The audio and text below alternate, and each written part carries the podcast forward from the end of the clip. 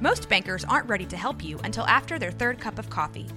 But with Central National Bank's after hours service, you don't have to wait for the bank lobby to open to get help. You can contact us from 6 to 8:30 in the morning or from 5 to 10 in the evening, and we'll connect you to a real, live, local person who can answer questions and fix problems 7 days a week. Bank different. Bank Central. Central National Bank. Member FDIC.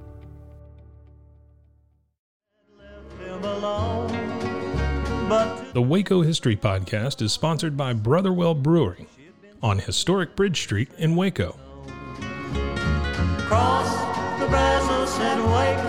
Welcome to the Waco History Podcast. We're going to air for you uh, over the next few months a, a, special series of Waco History Living Stories. Uh, these were segments that were originally aired on KWBU here in Waco. Uh, they were produced by the Institute for Oral History editor Michelle Holland and narrated by two fabulous narrators, uh, Louis and Kim Patterson. And so these highlight oral histories from the collection of the Institute for Oral History at Baylor University, which I direct, which has been around since 1970 and has over a thousand interviews related to Waco and McLennan County history. And we're happy to highlight those here. Cross at Waco, ride hard and I'll make it by dawn. In this Living Stories vignette, we're going to look at some uh, family Easter customs and how folks encountered those in years past.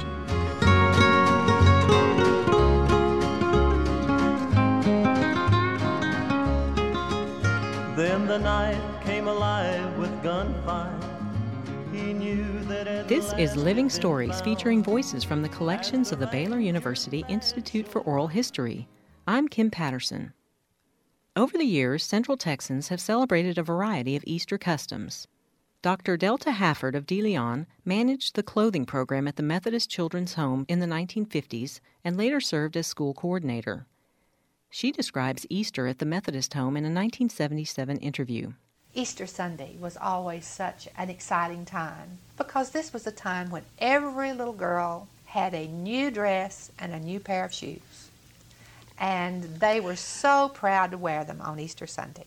This was probably the only day of the year that everybody had a brand new dress on the very same day. Otherwise, the clothing was renewed, you know, at specific, at, on a staggered basis over the year. But on Easter Sunday, Every little girl had a brand new dress and a brand new pair of shoes. And that was an exciting time. And it was really a time of pride, I think, for the children. This was also coincided with Homecoming Day. Homecoming, Methodist Home, has historically been on Easter Sunday. It's a time when everyone goes to church and they like to look nice for the homecomers, you see, for all the guests that were on campus.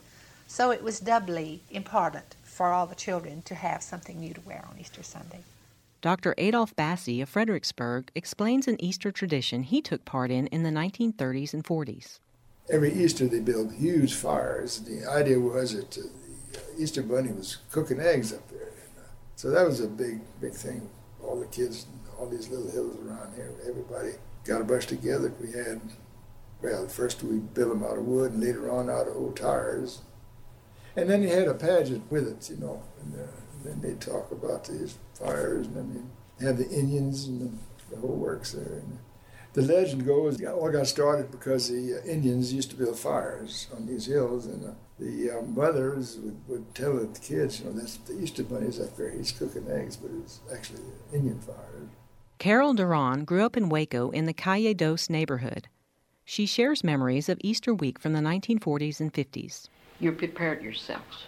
Since we went to a Catholic school, we went Monday, Tuesday, and Wednesday. And we didn't go Thursday, Friday. Thursday, my aunt would start with the cooking. We had capirotada. Oh, I remember my daddy. The trips to Safeway on 8th and Washington, I mean, we, oh, we always ate so good my aunt, I'd be watching her and helping her and uh, and peel this. You're going to make the uh, agua fresca. And mind you, all of this was done before going to church at 2 o'clock in the afternoon. Church was a walking distance, not, not far from us. And uh, of course, come back home, and we always enjoyed the food. Clothing, bunnies, eggs, special recipes, church services. They share the thread that runs through all Easter traditions. Spring is a time of natural and spiritual renewal.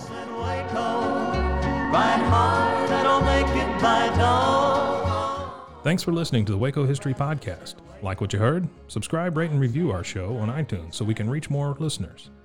You can find show notes and info on every episode at wacohistorypodcast.com and more info on Waco's past at wacohistory.org.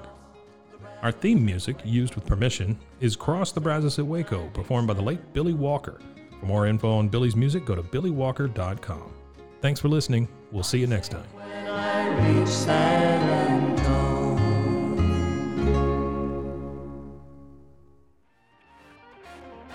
This has been a Rogue Media Network production.